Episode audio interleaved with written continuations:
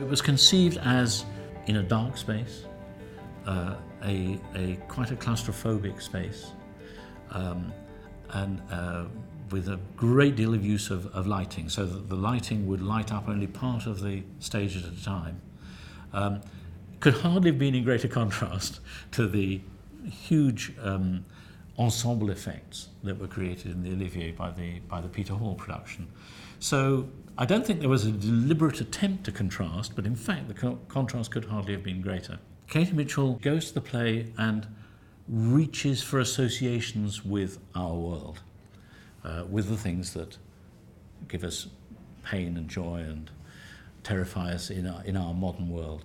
So with the Agamemnon, where Clytemnestra kills her husband Agamemnon uh, on his return from the Great War of Troy, a driving motive that is much emphasized is that Agamemnon sacrificed their daughter Iphigenia 10 years before. When the sacrifice of Iphigenia is narrated, her robes fall to the ground uh, as her blood falls to the ground. Katie Mitchell had this idea, and I can remember her saying, Ah, Clytemnestra will have kept her dresses.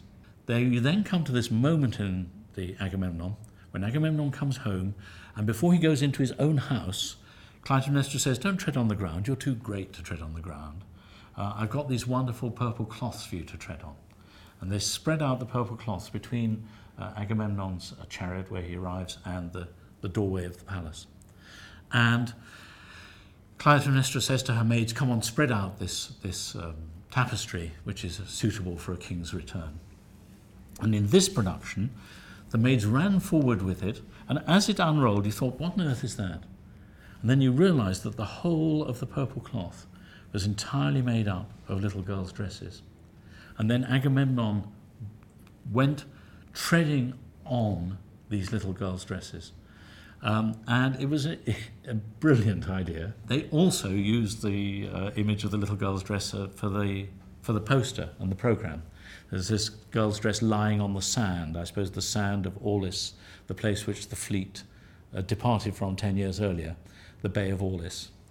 Um, and uh, this discarded dress, which is the dress of the little girl who he so uh, mercilessly sacrificed.